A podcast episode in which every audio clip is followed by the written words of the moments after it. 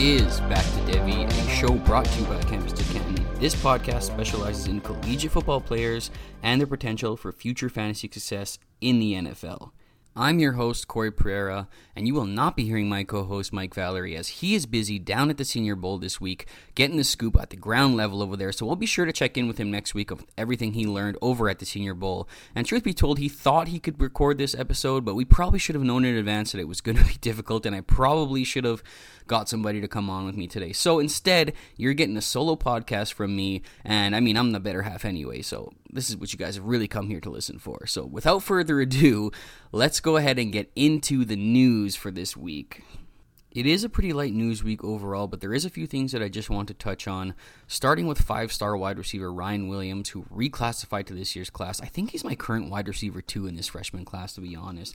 But he recommitted to Alabama this past week after kind of scaring us that he was going to go over to Auburn, which none of us really like too much. But love the fact that he's going over to Alabama to be in that Kalen DeBoer offense. You know, we saw what he's done with those wide receivers there the past two years, and with the way that wide receiver core is stacked up right now, there's a pretty good chance that he could see some good playing time in year one and possibly break a lot of those year one zero thresholds that we want to see.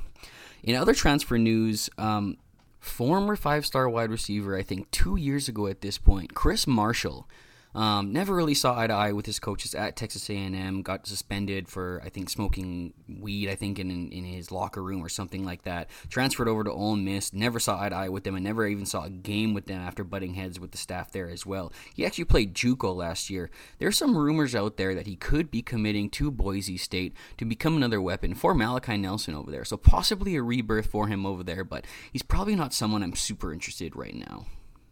Heading over to some coaching news, where now former Michigan head coach Jim Harbaugh is going to be headed to the NFL to be the Los Angeles Chargers' uh, new head coach. Um, that means they have an opening there, and it looks like they're going to go ahead and promote uh, their offensive coordinator from last year, Sherrone Moore. He was the guy who was the interim coach during Harbaugh's suspension last year, went 4 0 during that time. Um, so, yeah, I'm not really expecting much of a change from them offensively, and it should be, you know, another relatively strong year for Michigan headed into next year. Uh, and just a reminder, in case you guys have been living under a rock, I'm sure you guys know this, but it is All Star season in the draft cycle, which means the Shrine Bowl has been going on since last week, and we've got the Senior Bowl this week. Um, for the Shrine Bowl, it sounds like you know early standouts for guys that we really care about. Virginia wide receiver Malik Washington, who had a great year this year. Um, USC wide receiver Tahj Washington, who is I think the leading wide receiver for USC this year, and Illinois wide receiver Isaiah Williams, who's kind of a do-it-all guy for them. He's been standing out, so uh, keep an eye on those three names going forward. And then, of course, with the sh- with uh, Senior Bowl just starting this week, um, we've got Mike down there, like I mentioned, boots on the ground. So we'll be able to get all the good tidbits from him uh, during next week's episode and kind of um, rack his brain on the winners and losers from his week over there. And guys, be sure to head over to the website at campuscanton.com where you can become a member with one of our many subscription options, some of which include access to our draft guides that'll be coming off this off season, um, our one of a kind CFF projections, uh, our advanced metric tools you see posted all over Twitter, and of course the brand new C2C Winning Edge. That thing is going to keep you updated on all the school depth charts, um, statistical projections, the returning production throughout the upcoming off season as well. It might be the best source for the transfer portal out there. I just got a sneak peek uh, at this uh, new database that's coming out in about two days. Um, so you guys are going to want to get in there and get a good look at that. Um, and make sure you guys are checking out our family of podcasts and the YouTube channel to help guide you guys through the off season. Now we're going to kick it off here with some rookie profiles. Um, you know, we've kind of been taking the top of the this class here. Um, if you guys want to go back uh, in recent episodes, we've looked over Marvin Harrison, Malik Nabers, Caleb Williams, and Drake Maye, uh, looking at the top of our class at these positions. Um, so, you know, I was going to save this to do with Mike, but, you know, uh, this might not be that long of an episode uh, doing a solo pod here. So I am going to give you some brief thoughts on our RB1 and RB2 of the class starting with Wisconsin running back Braelon Allen, who is both our consensus running back one coming into this draft class. And you know, this is a kid who just has uh, one of the most intriguing profiles I think um, that we've seen. You know, uh, from a size standpoint, uh, at 6'2", 238 pounds, not the size that we see every day for running backs. Uh, and from a statistical standpoint, I mean, one of the youngest breakouts we've ever seen. Broke out as a 17 year old in that Wisconsin offense, over 1,200 yards rushing and 12 touchdowns on that season. Um, and you could really see the growth that he had throughout the year. You know, this guy was thought of as a linebacker almost coming into Wisconsin, and you could kind of see his vision developing you know, getting a little bit more agile, getting understanding how to win at the second level, understanding how to win at the line of scrimmage. Um, followed it up with a spectacular second season, pretty similar from a stat perspective. Over 1,200 yards rushing, 11 touchdowns this year. Um, through those two years, only caught 21 balls though. So that was a part of his profile that we wanted to see. And then, you know, lo and behold, they bring in Phil Longo from UNC in his third season to kind of run what we like to call the dairy raid a little bit, which you know was a little bit of a form of the air raid, which wasn't really something that Benson was was going to be used to, right? And it was a lot more running out of the shotgun. Didn't exactly suit. Um, he didn't suit this scheme very well, but we did get to see a lot more receiving usage. You know, he got 28 receptions on the year. That's more than doubling um, his previous two years combined, and he looked fairly comfortable doing it. So that was a part of his profile that I like to see. But it was a bring down in raw production. You know, he didn't even hit a thousand yards on the year, but he was dealing with shoulder and ankle injuries as well. Um, so I mean, you have to kind of take that year for what it is. There's there's certain aspects of Braelon Allen's game that are gonna need to be situational based. You know, like he's he's not a guy that you should be running on a shotgun full time all the time. You know, he's a guy who thrived more back in the previous two years when they were running him out of the I formation. You know, this guy's a rare size speed um, combo of a guy. You know, and he's gonna intrigue guys to the next level. Um, I think he moves laterally, laterally better than he's given credit for. Um, I think he has pretty good vision. I think that part of his game is still developing a little bit, um, but you know he, he's grown year over year. I think he lacks a little bit of patience when he's approaching the line. You know, um, kind of goes hundred miles an hour a lot of the time. I'd like to see him slow down a little bit and let his block set up in front of him. And there are some aspects of his game, you know, that I don't think he necessarily plays to his size all the time. You know, very reminiscent of like AJ Dillon coming out of Boston College. Not a lot of times you saw that guy just truck a guy right out of his shoes and hit the ground. You know that you don't necessarily see that a lot in Braelon Allen's profile, but he has great contact balance to break through arm tackles, and he has you know sneaky speed. You know, breaking down, breaking big runs down the field. I mean, he's had the longest run in Wisconsin history with like a 96 yard run right off the goal line there. So he does a lot of things really well. You know, he's young, he's got rare traits. I think he's got softer hands than even I expected. You know, I, I, the common comparison that a lot of people are going to go with here is Derrick Henry. You know, I, am not sure if he's really that. You know, the floor could be Gus Edwards. That's another one of the com- uh, comparisons that my co-host Mike Valerie likes to use. Um, I still think he's probably the closest thing we've seen to Derrick Henry entering the league, but the answer probably actually lies somewhere in between those two. So uh, I'm still pretty high on Braelon Allen. I just think he's very intriguing at the next level, and I still think there's some w- with how young he is. I mean, he won't even turn until 21 until after his rookie season. So there's some untapped potential there and some untapped development um, coming into the league that he could capitalize on still and grow throughout his years in the league as well. So I'm still really intrigued by him. He's going to be my RB one this year, and you know I'm not sure if he would have been my running back one if some of the other guys. Um, decided to decided to enter like TreVeyon Henderson, or you know if Trey Benson actually had a year to follow up his previous year. We'll get into him shortly here too. But for right now, I'm holding steady with him as my running back one, and I just think that you know if a team is going to spend the capital on him, and I think he is going to end up as a day two pick, I think they're going to come in with the right set of the right frame of mind, and not you know jam him into a role that he's not well suited for. You know, good coaches in the NFL play to their players' strengths, and I think they know Braelon Allen's a player that is going to excel more, like Derrick Henry has excelled at this level. I mean, you don't see Derrick Henry being run out of shotgun a whole bunch, so I think. If, uh, if when a team is going to be taking him, they're going to have the right idea in mind about how to use him. Now let's head on over to me and Mike's consensus running back two in this upcoming draft, and that's Florida State running back Trey Benson. And this guy's just had a whirlwind of a career, really, when you look back uh, on a lot of the things he had. You know, was a freshman in 2020, um, committed to Oregon, had a gruesome knee injury before the season even started. Essentially lost that 2020 season and that 2021 season while recovering from that injury. Never really got a chance there at Oregon. Ended up transferring to Florida State in 2022 he entered the season as the backup running back, but he was really flashing all year and eventually took over that lead role. Um, he ended up finishing top three in missed tackles force, yards after contact, and breakaway percentage in the entire Power Five, despite only receiving double digit touches three times before week seven. So this guy was a late bloomer, really took uh, off after the injury to their starting running back, and never really gave the job back, kind of a Wally Pipp situation finished with just shy of a thousand yards rushing, ten yards short of that mark, but did hit a thousand one hundred thirty-four scrimmage yards on the year with that receiving yardage that he hit as well. So obviously, you know, this season got everyone pretty excited um, this past year, coming into this year, but honestly, he was slightly underwhelming coming into this season. You know, after showing some of that great patience that he had, some of the great vision that he had in that first year at Florida State, he almost seemed too patient at times. Almost needed to get downhill a little bit faster. Seemed like he was you know, looking for a cutback lane that wasn't necessarily there instead of just following his blocks that time. You know, he still showed some of that big playability uh, and contact balance to bounce off defenders, but he almost brought contact on himself with the way some with the way he was reading the line of scrimmage sometimes. He still has some pretty soft hands, you know, showed some kick return ability as well during his career with a 101 yard touchdown in 20, 2022 as a returner.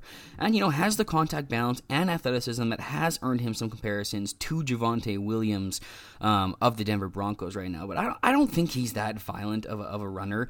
Um, my personal comparison for him has been, you know, David Montgomery, who was another guy who was a high missed tackled force guy in college, um, needed to learn to get downhill and change uh, his running style a little bit when he got into the NFL, um, and now has earned a long career in the NFL and, and kind of as a downhill guy and, and learned to use his traits better at the NFL level. I see a lot of the same things with Benson that could see him having to make some of the same adjustments at the next level, um, possibly being a slow starter and eventually blossoming blossoming into something down this um, the further we get along. So again, another guy I'm picturing as a as a, a, day two pick in this NFL draft. It seems like the draft nicks are still pretty high on him, holding him in high regard. So I like that part. That's giving me more confidence uh, in what I'm seeing. It was an underwhelming season, but he has translatable translatable traits to the next level. So I really think that he has a future in the NFL. But there is some skepticism there, and there is some concern there that you're going to have to weigh yourself. And I'm honestly not sure that any running back in this class is going to be worthy of a first round selection in your upcoming rookie drafts this year. So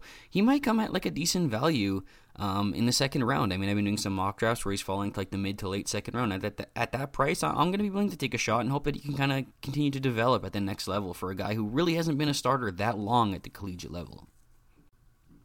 So that's going to wrap up our two rookie profiles for the week. And again, if you guys want to get our opinion on um, some other rookie profiles, uh, be sure to check out our old past episodes. Um, and be sure to keep listening as we're going to keep going through two rookie profiles uh, a week as we get closer to the draft here.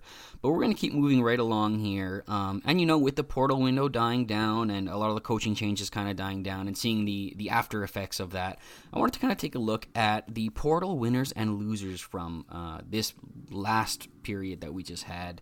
Um, and you know, I want to take a look at it from from all angles. I want to take a look at it from the guys who are actually in the portal, and I want to take a look at it from um, the players' perspectives that might have, you know, uh, benefited from players coming in, or you know, are maybe in a worse situation because certain players have left. And you know, we're to go by position here and just kind of look over some winners and losers. Um, so let's go ahead and start with the quarterback position. And the first guy I want to talk about as a winner from this last period uh, is Mr. Ole Miss quarterback Jackson Dart um, who had a really nice season last year um, after having a pretty good season uh, during his first year with Ole Miss uh, two seasons ago. Uh, but, you know, there were some parts to his profile that were a little bit concerning, you know, kind of a little bit of a gunslinger, high rate of turnover worthy plays through eight picks that season as well. But, you know, he actually got better in a lot of categories the following year. Got, you know, better completion percentage, um, threw for more raw production, better touchdowns, um, less interceptions. And, you know, that turnover worthy play dropped uh, almost by a full percent, you know, and still had the high ADOT percentage. So still making those high value throws that we like to see from a quarterback. But, he did have a concerningly high sack rate, or at least a lot higher than the years past. It increased. He had 25 sacks last year, which kind of leads me to the reason I think he's a little bit of a winner this year from the transfer portal. They're bringing in a lot of good offensive line talent. Um, a guy from Washington after they won uh, the award for the best offensive line last year. They're bringing in a guy from Alabama, former four-star prospect um, bringing in uh, a few other guys. Plus, they're also adding weapons to his arsenal as well. They're bringing in Antwane Wells over from South Carolina, who kind of had a lost season last year um, due to some injuries as well. Never really got to see him, but he had a fantastic season a few years ago, um, and hopefully can really rebound this year as Ole Miss's number one wide receiver, along with Tre Harris returning this year. So he's got a good stable of weapons right there. And then even in the running game where they lost Quinshon Judkins, they go and get a guy like Logan Diggs who can at least replace a little bit of the production. Not as good as Quinshon Judkins, obviously, but a guy who can at least fill that role and supply some running talent to this to this team. Um, so you know, not all the pressure is on is on Jackson Dart to kind of pull this team out of the mud. So I like a lot of the things they've added. They have one of the, I think they're like the top rated transfer class right now. So they're doing a lot of good things. So um, we're starting to see Jackson Dart go a lot earlier in drafts. I mean, I'm starting to see him in the second round, early third round. So um, he's becoming less of a value than he used to be, but for good reason. I think um, all things are pointing up for Jackson Dart heading into 2024. And you know, another guy in kind of the same vein is Texas quarterback Quinn Ewers, who lost a lot of talent this year to the draft with Xavier Worthy, Ja'Tavion Sanders, Adonai Mitchell, all going to the draft. And Texas went right back into the portal and restocked him with some of the best talent available. You know, Isaiah Bond over from Alabama had a nice uh, season over there. Uh, Matthew Golden, who had a little bit of a down season, you know, dealing with some injuries over there, but he's a, he's somebody I think is a fantastic receiver and could see a really big boost in value this year. Uh, and even Amari Niblack, tight end from Alabama, who's going to bring another versatile weapon to that passing attack. So reloading really nicely there for Quinn Ewers, who's the Heisman favorite right now, kind of heading into 2024. And hopefully he can kind of clean up some things himself, but at least they're placing the weapons around him um, to help him succeed and putting him in the right situation. So he's another guy that I think really won from this early transfer period. Um, and you know, even heading over to a few other guys that are kind of winners because their team uh, of what their team didn't do in, in, this transfer portal. And you know, starting off with South Carolina quarterback LaNorris Sellers, you know, a guy that flashed um, in mop up duty for Spencer Rattler in some of those blowouts. You know, even earned PFF's highest rated quarterback rating. You know, as long as you take away some of the minimum thresholds, and you know, PFF grades for whatever you take that for. But he actually looked really good. You know, he showed off some athleticism, had some nice runs, um, showed some nice touch on some passes. You know, threw a nice back shoulder into the end zone, threw a nice deep shot for an end zone. So I thought he actually looked really good. Kind of a hidden gem, at least our company thought, in this recruiting class that you know was kind of dinged for some some injuries he had in high school. Um, but all they did was go ahead and bring in Robby Ashford from Auburn. You know, a guy that could never really seize the the starting job, had plenty of chances, but not a guy that we really believe in. And if that's really the guy they're going to bring in for competition for LaNorris Sellers, I'm feeling pretty good about his chances to win this starting job and another guy who who really benefited from his team really not bringing in any competition, and not that they weren't interested, but USC quarterback Miller Moss, who we saw have a really nice uh, a bowl game, maybe reinstilled some confidence uh, with Lincoln Riley to potentially be the starting option heading into this season. Um, you know, and they and they had interest in Will Howard. They apparently had interest in Cameron Ward. They were kind of dabbling in a lot of quarterbacks, but they didn't really end up with any, except for uh, Diego Pavia, uh, a guy from UNLV who was a little bit more of a rusher, not really an experienced passer. It's kind of a weird fit there. I'm not sure uh, he's really a guy that we really need to be worried about. So I'm, I'm fully on board with at least for right now Miller Moss being the starter entering the year, and you know Lincoln Riley quarterbacks and the way that offense works. He, he is a guy that could potentially be on the rise this year, depending on what he's able to do with this opportunity. But taking a look at some of the guys who did actually change places this year, um, you know, guys like Will Howard or from Kansas State over to Ohio State. We don't got to go too deep into him. You know, uh, this podcast is is in big support of Will Howard. He's entering the best situation over there at Ohio State, so he's definitely a riser this year. Um, you got a guy like Brock Vandagriff who was pretty much left for dead in that Georgia room, getting a shot to be a starter over there at Kentucky now. Um, so his value is on the rise depending on what he can do with his opportunity.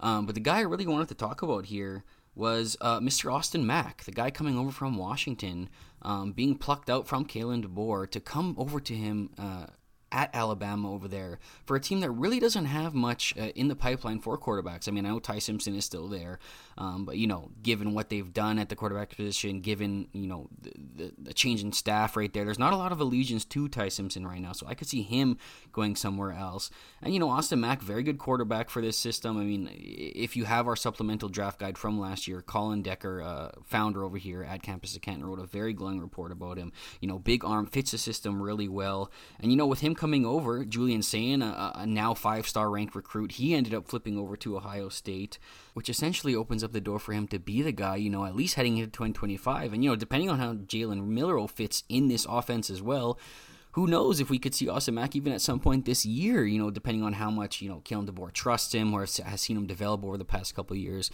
So he's a guy that I've risen in my rankings a little bit and a guy that has, has a really nice opportunity in front of him to possibly be the next quarterback for Alabama. Now let's head over and talk about some of the losers at the quarterback position due to some of the movement in the transfer portal. And I mean, we were just talking about Ohio State and some of the fallout from there. I mean, it's hard not to pin uh, Mr. Devin Brown and even Lincoln Kienholz as kind of losers in this whole thing. I mean, Ohio State was very active in the transfer portal looking for their quarterback. They were in on Cameron Ward. Um, they bring in Will Howard, and now on top of it all, they get Julian Sayin to come in and kind of flip his commitment over to him. So he looks like he might be the quarterback of the future for Ohio State, which kind of leaves Devin Brown and Lincoln Kienholz kind of floating uh, around in purgatory a little bit right here. So these could be two guys that we eventually see hit the transfer portal and end up in different situations. You know, I'm still a big fan of like Devin Brown's talent, and I still think he has a lot of tools to, to work with. But this system was maybe never right uh, f- for him over at Ohio State. And I think another uh, interesting kind of losing situation here uh, is what's going on at Arizona State with, you know, we saw freshman quarterback Jaden Rashada come in last year, earn, you know, the, the starting job as a true freshman. Um, kind of had some shaky play a little bit and dealt with some injuries. Uh, didn't end up playing out the full season. Um, they went into the portal and grabbed Sam Leavitt from over from Michigan State, who, you know, some of our recruiting tier, team over here at, at Campus Canton actually liked a lot better than Jaden Rashada, had a higher grade on him um, coming into the year. So, I mean, this is going to be an interesting quarterback battle to watch. I'm still kind of leading towards uh, Rashada's way a little bit like that. I think some of the experience he got last year will benefit him in the long run. But either way, there's going to be a loser in this situation and someone who sees their, their value plummet a little bit. Because, I mean, there can only be one quarterback uh, to, to start the season, right? And be the quarterback for Arizona State. And, and so one of these guys is going to definitely go down in value a little bit. And then I did just want to give some brief mentions to some guys who are kind of in some losing situations, maybe some smaller names. Um, a guy like Emory Williams, uh, quarterback over at Miami, who showed some flashes as a true freshman, but they get Cameron Ward to come over from Washington State after after convincing him to end up skipping the draft and coming in there, which I thought was a great move uh, for Cameron Ward actually in the long run. But it just means that Emory Williams is going to have to wait another year. Um, they also brought in uh, Poffenbarger or Poffenberg to, to kind of compete for that quarterback two job, or was at least being brought in to even maybe compete for that quarterback one job job against Emory Williams coming into the year, which I kind of still favor Emory Williams in that situation. But still, I mean, all them, them bringing in all this talent at least shows me that maybe they don't believe fully in Emory Williams' future as the quarterback there.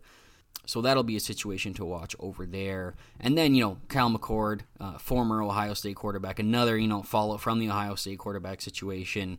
Um, you know, looks like they'd rather go into the portal and grab Will Howard, who a lot of people are even even like to say is a worse quarterback than Kyle McCord. You know, but maybe Ohio State really didn't didn't see it that way, so they you know were very active in the portal, and now they get another guy to come in, and they're they're okay with saying goodbye to Kyle McCord, who transfers down to Syracuse here, who who at least that that'll be good for Syracuse, a team that was struggling a little bit to find some consistency at the quarterback position. And hopefully Kyle McCord can supply that for them. But it's definitely a move down in his value and somebody that I, I might not even really be considering as a Devy asset anymore at this time.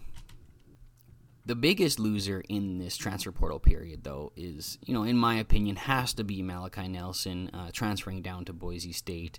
Um, you know, I, don't necessarily think that Lincoln Riley wanted him to leave. I think you know there was maybe just some development there that needs to be had. This this was a guy who was recovering from injury last year. Was only said to be you know even seventy percent halfway through the season.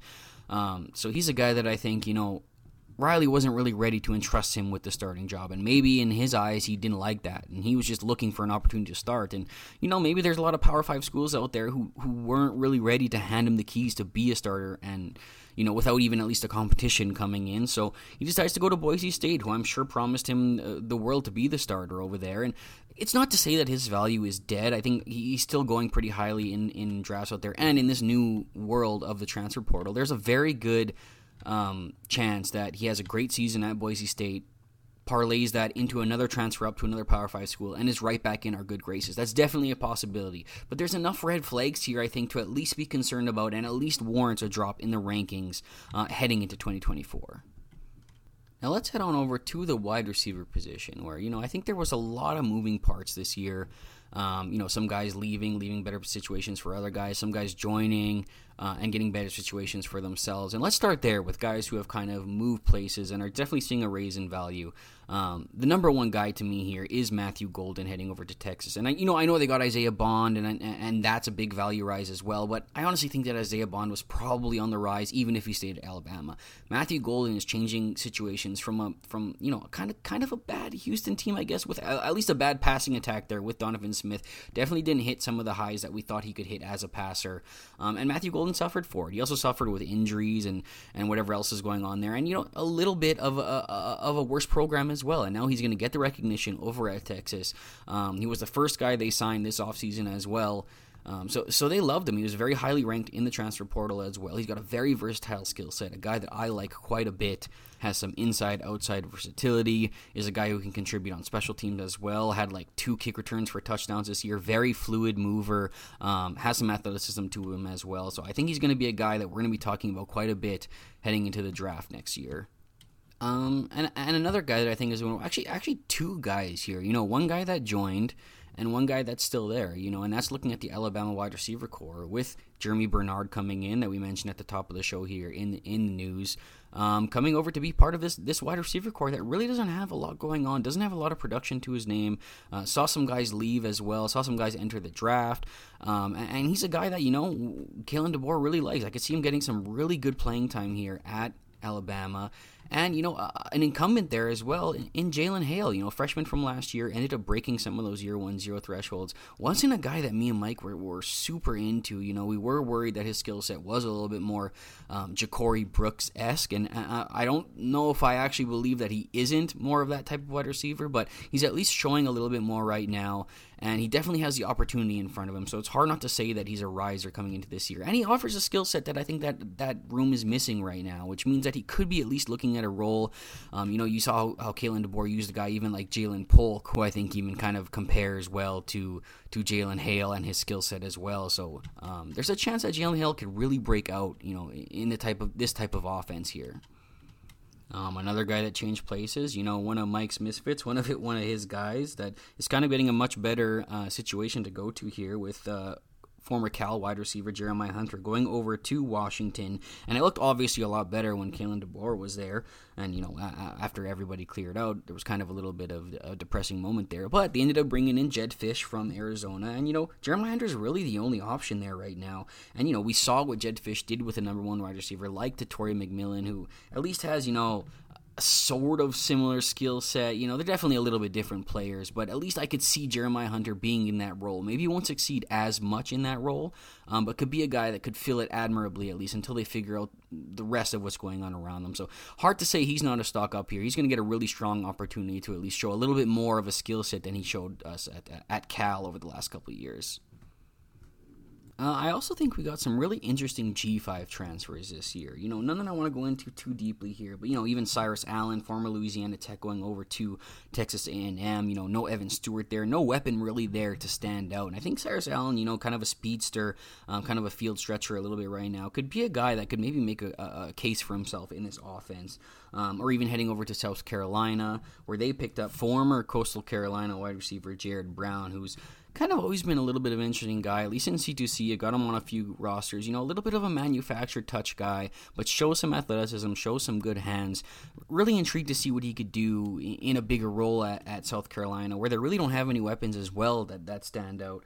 Um, you know, a few other guys like Caullin Lacy heading over to Louisville. We know what that what that um, wide receiver room has done for, for wide receiver value going forward. We saw what Jamari Thrash did in that in that offense last year, and they profile as slightly di- uh, different players but there are some similarities there too, from from a size standpoint. Um, some of the things Caullin Lacy does as well. There maybe there's this, a situation here where he could kind of line up to be the next Jamari Thrash in this offense. Um, you know, but but they play different positions a little bit. He's more of a slot guy, so that'll be an interesting situation to at least watch. He does have a more similar skill set to a Jamari Thrash than some of the options that are in this room right now, at least. And the last guy here is CJ Daniels going over to LSU, a room that's just begging for some options right now. And I'm not really sure. I love CJ Daniels as a player. Definitely more of a possession wide receiver. You know, I was even reading an article the other day that um, credits him with a 4.88 40 yard dash coming out of high school. So not it's not the greatest number really, but still a, a, situation where there's more than enough opening for him to make an impact. And I think he does a lot of things really well. He's very good body control, um, very good hands, uh, very good uh, sideline awareness. You know, he does a lot of really good things at the point of the catch, but there's still a lot of elements to his game, like the route running, like like separation, that I'm not sure are fully quite there yet. So it'll be interesting to watch his transition at the Power Five level, but still a guy that you guys should at least have on your radars heading into 2024. Now let's head over to the other side here and talk about some of the losers at the wide receiver position. And let's start right at that Texas wide receiver spot that we've been talking about a lot this this episode. And I still love this guy's talent, and I still think he has a lot of upside. But it's hard not to say that Johntay Cook is a little bit of a loser here, just because of like some of the playing time situation here. You know, they brought in Matthew Gold, and they bring in Isaiah Bond, they brought in uh, Amari Niblack, even another uh, receiving option, and they even brought in Silas Bolden from Oregon State, who, who's a, a nice slot wide receiver, could at least help fill that uh, fill that wide receiver core a little bit and make Johntay Cook a little bit more of a depth option, or at least I'm still hopeful he's a guy that'll at least rotate in, you know, at least as a third wide receiver, third, fourth wide receiver, and get some playing time. But given what we were thinking heading into in, into last year, thinking he could be a strong part of this offense. You know, he was even being rumored to be groomed in that Xavier Worthy role for this year. Uh, it's hard not to be disappointed, at least with with some of his surroundings and how that room really got filled up on him, and how I think they're a team that's really going to be looking for, um, you know, another see uh, another college football playoff uh, uh run this year. So they're not going to be a team that's going to want to keep getting a lot of young guys in there. So it'd be interesting to see how much Johntay Cook has has developed over the past year and how much they trust him to be on the field going forward. Still a skill set I'm very high on, and I don't think he should he should go outside at least the first four rounds uh, in any kind of startup right now. But definitely a guy that we're gonna have to wait a little bit for and pump the brakes on a little bit until we see how it progresses uh, going through 2024 here. I also think a guy here that lost a little bit from the movement um, maybe even two guys here I'll, I'll, pair together here is Jaden Greathouse, uh, wide receiver over at Notre Dame, um, just because some of the talent they brought in. You know, a guy that we kind of liked from a technical standpoint. We were a little bit worried about some of the athletic uh, uh limitations there, but we are at least optimistic he could maybe shine uh, as a more technically refined wide receiver. And he did break some of those year one zero thresholds, but didn't really earn a, a, instill a lot of confidence coming into this year that he's earned like a starting position. And then even Mr. Beaux Collins coming over from Clemson, uh, who flashed as a freshman, coming over to this Notre Dame passing attack. That I mean, their wide their top wide receiver last year had like less than 500 yards. Was their slot wide receiver Chris Tyree, who was a former running back. I mean, there's just not a lot of good talent coming out of Notre Dame right now. And on top of it, they bring in Chris Mitchell, a wide receiver who is probably going to earn some playing time um, coming over from FIU, but they also bring in Riley Leonard over from Duke, quarterback there, to be their quarterback, who's a guy that I'm not very excited about as a passer. You know, he has grown a little bit, but he's never been a guy who sustained a lot of fantasy success for for a lot of his wide receiver options there. He's a little bit more of a rusher as well, and he's a guy who's dealing with some ankle issues this inju- this uh, offseason. Just had surgery on that ankle, so he's going to be missing winter workouts. He might miss the start of spring as well. So that's a lot of time that chemistry could be being built with these guys that maybe might not um, form as quickly as we were hoping. So this could be another team that relies on defense, relies on the running game a little bit more, and and, and really sees these wide receivers suffer because of it, and see another drop in value for them going forward. And you know, last but not least, I did just want to give a shout out to anybody who's still kind of on that Mario Williams train from USC that was hoping he could, you know, kind of kind of come into something. I'm pretty sure most of you have hopped off by this point after, you know, kind of 2 years of subpar play at USC. Um, but he's transferred down all the way to Tulane. And I know Tulane's not exactly a bad G5 school or anything like that, but I mean, Mario Williams was very high in a lot of rankings at one point.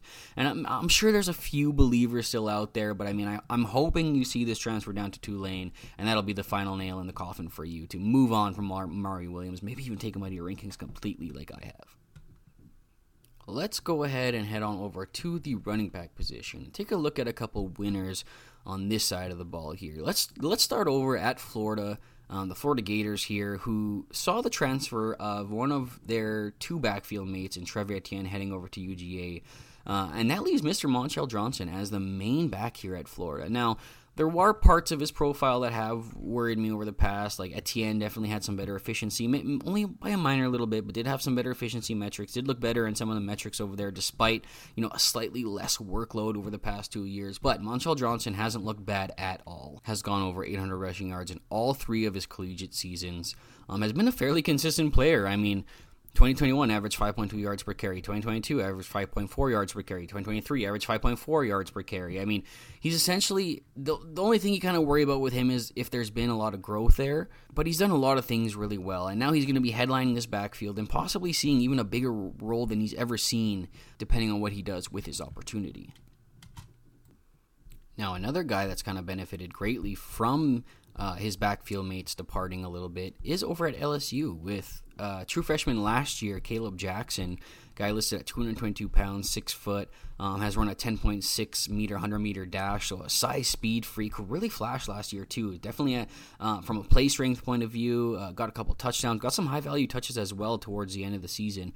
It looks like he's going to get a pretty good chance um, to be at least a, a, decent chunk of this LSU backfield. I mean, Josh Williams is a guy that looks like he's going to return uh, for his sixth season at LSU, but you lose Noah Cain, um, you lose Trey Bradford, you lose Logan Diggs over to Ole Miss, uh, and that essentially leaves Kaleb Jackson and Josh Williams as the two most kind of senior guys here. Um, and I'm sure Josh Williams will get the opportunity to head this backfield at least in the beginning, but there's no doubt that Kaleb Jackson is the more talented guy and the guy with a lot more upside. So I'm hoping the more he shows and the more opportunity he gets, he eventually starts to take more of that role uh, throughout 2024. He's a guy that I think I have, you know, within my top 15 rankings uh, uh, for running backs right now, um, going higher and higher in Devy I see. So, so some people are starting to pick up on it a little bit, but definitely a guy I'm excited to watch kind of develop this season uh, in his new role for LSU going forward. And a team that doesn't have uh, going through transition through the quarterback position, doesn't have a lot of wide receiver weapons. I mean, this running game could be a really strong part of this LSU team, and Kaleb Jackson could be a huge part of that.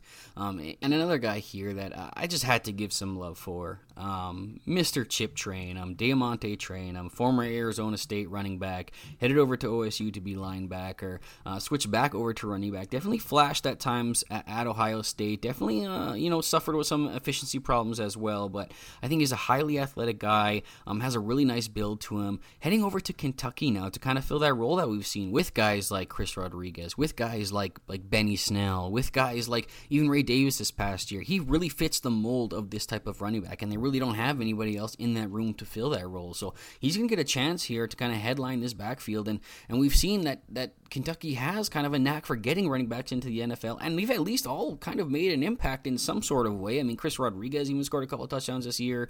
Uh, Benny Snell, um, as a backup, was flashing and got a couple opportunities to be a starter as well. So I'm really interested to see what a guy like Trayanum, who I think is, is an uber talented guy, a little bit raw, but I'm really interested to see what he can do with his opportunity here at Kentucky. Uh, there's a few other guys here that I think have kind of um, at least benefited from people not bringing in talent. You know, a, a, place like Alabama who could probably bring in, you know, just about anybody they want to. There were some good guys uh, in the portal as well, like a Quinshon Judkins um, that that could have came over. But Alabama seems to be pretty happy with what Justice Haynes and maybe even Jamarion Miller could bring to this offense. So it looks like they're going to be sticking with them. And you know, we saw what Dillon Johnson did in this offense last year for Kalen DeBoer, um, and, and, I think we can all agree that Justice Haynes is you know maybe ten times the talent that that Dillon Johnson is. So really excited to see what he could do in this offense. Maybe the volume won't be the exact same with some more talented backs behind him, but I'm still pretty excited for what he could do in this role. And even from a reception point of view, um, you know, we saw Dillon Johnson catch quite a few passes last year as well. I'm, I'm excited to see what Justice Haynes is going to do in this offense. And then over at Illinois with Kaden Feagin, they really didn't bring in any competition for him. Um, you know, this guy was a freshman last year, kind of a size speed freak, definitely a little bit raw, but flashed at a lot, during a lot of times last year. Finished as their second leading rusher, um, got four starts, didn't didn't rush for less than 80 yards in any of those four starts as well. So a guy that I think you know definitely has parts of his game that are going to that, that, need to keep developing, but they're losing Reggie, Reggie Love. Um, who sent it over to to Purdue via the transfer portal. So he's out of the picture. A guy who led the team in rushing last year, and has always been kind of a respected veteran over there, but maybe not the flashiest running back. Um, and then you know Josh McCray is still around, but he's been dealing with injuries for the past two seasons and really hasn't been able to build on that freshman season. It looks like Kaden Feagin had already jumped him um, in the pecking order last year, so he's going to get a great opportunity this year to be to be a guy uh, that maybe we can look at a little bit harder, and hopefully we see some development um, w- with the opportunity that he's going to get this year to to head a very run heavy offense over there at Illinois. And one other guy that I just kind of want to throw out there is a G5 transfer up that I'm, you know I'm kind of interested in. You know, with with former Georgia State running back Marcus Carroll headed over to Missouri here to kind of take over that role that Cody Schrader uh, left behind. They did bring in Nate Noel as well, um, so I don't know if there is going to be kind of a battle. But Marcus Carroll was the first guy that came in there. He's a guy who is used to a very high volume role that he had over at Georgia State. Um, you know, and he, he, didn't play the best competition over at uh, at Georgia State either. But I mean, one game that we did see him play a, a, Power Five team in LSU went over 130 scrimmage yards, scored a touchdown as well, averaged 5.8 yards per carry. So he looked fine at that level, and we saw what this team did for a guy like Cody Schrader, who I don't think any of us really believe that he's overly athletic or or you know one of the more talented running backs uh, in college football right now. But he was a great story, and I think Marcus Carroll coming over here could fill that role pretty admirably. He's got good size, 5'10", 210 pounds. He's going to be a guy that I kind of want to watch this year. See how he progresses at the Power Five level, facing those SEC defenses at Missouri. You know, they, their passing uh, attack really took a step forward last year as well. They're returning a quarterback, returning Luther Burden. Um, so I, I, think he's got a lot of things going for him in this situation. It could possibly be one of these G5 guys that make the transfer up and, and be a guy that we're talking about maybe at the Senior Bowl next year as well. That's possibly one of those day three risers. Now, heading over to the other side with some losers at the running back position, and honestly, me and Mike had a hard time even coming up with names. Our, our list is kind of short here. Um, you know, I even thought of some guys, you know, Raheem Sanders going over to South Carolina, but then I even thought to myself, is that even a step down from what Arkansas is right now? Uh, uh, maybe workload wise, I, I, know South Carolina likes to move the ball around a little bit more. Um, but, you know, we did see, you know, I know it was a long time back now, but even Kevin Harris leading that backfield. Um, can Raheem gain that kind of control back over a backfield, or is he going to kind of fall victim to a little bit of a rotation here? That's one of the concerns heading over to South Carolina, uh, or even heading over to Georgia, where we were kind of excited for maybe what Roderick Robinson was going to be able to do. Uh, a freshman from last year, kind of a size speed guy, a little bit of a, of a raw guy, but um, a guy that definitely flashed a little bit in some limited time last year. Um, but then they bring in Trevor Etienne over from Florida, who obviously is going to lead this backfield, leaving Roderick Robinson you know, probably at best a number two in this offense, but, you know, they like to include a pass catching guy kind of like as that number two guy. And I don't know if Roderick Robinson can really be that guy. So uh, I'm eager to see who's going to kind of fill this role here and who's going to kind of run, if it's going to be th- an ugly three man rotation. So you're just waiting another year to kind of see what Roderick Robinson can do because I'm sure Etienne, after a strong season at, at Georgia, is going to be going forward into the NFL draft. Um, and then, you know, even a couple more names here. You know, like Ole Miss. At one point, it looked like freshman running back Kedrick Reescano was going to get an opportunity. I wasn't really willing to call him a, call him a loser, though, because there's still a good chance he could kind of work in tandem with Logan Diggs and still kind of show some stuff. But still, didn't get much playing time last year. I wonder if they're not really happy with his development, if he's going to be a guy that we, we should really be uh, caring about. I've dropped him in my rankings a little bit. And then even even over at Ohio State with a guy like like Dallan Hayden, you know they bring in Quinshon Judkins, TreVeyon Henderson returns for another year. Um, what's going to happen with Dallan Hayden? We've been waiting so long for him to potentially be the guy um, that's going to head up this backfield, and he just keeps falling further and further down the depth chart. And who knows who they bring in next year after that, and who knows if if Quinshon Judkins wants to stay another year or whatever. I mean, I don't even know if I'm really considering Dallan Hayden a really strong Devy asset right now. It's, it's hard to pull a trigger on a guy that you've been waiting for this long, um, unless it's like a super late draft pick in like a like a C2C startup or something like that. That you just want to stash the guy and see what's going to happen. So he's definitely a, a little bit of a loser there. So th- those were kind of the names we came up with uh, as losers at the running back position. But yeah, there wasn't really a ton to to go off of. So um, yeah, that's going to kind of wrap up our winners and losers from the transfer portal. Um, I know this kind of ended up being a little bit of a short episode. Kind of tried to squeeze it in. I just wanted to give you guys something to listen to without Mike around. You know, kind of bailed on me a little bit last second. Um, but, you know, it was, it was, a little bit hard to try to pull somebody together to, to kind of come on the show. So at least give you guys something to kind of listen to and keep that consistency going. You know, we don't like to miss episodes here. So we're at least going to put something out there for you guys to listen to. And, you know, next week, make sure you guys come back. Check out what, come listen to what Mike has to, had to learn from the Senior Bowl. You know, his risers, his losers. Uh, we'll definitely dive a little bit more into that. And we're definitely going to get into a little bit of a freshman preview here with, you know, a lot of the freshmen have committed to their places. We've started to get a good look at a lot of these guys. So I think our early introduction into the freshmen, looking at, you know, our top 10s of the class and stuff like that, um, is going to be coming up in an episode here shortly. So make sure you guys come back next week. That's going to wrap it up for me here today. Um, I've talked your guys' ears off enough. You're probably sick of listening to my voice. So, from Cory and from Mike, I guess, good night and good luck you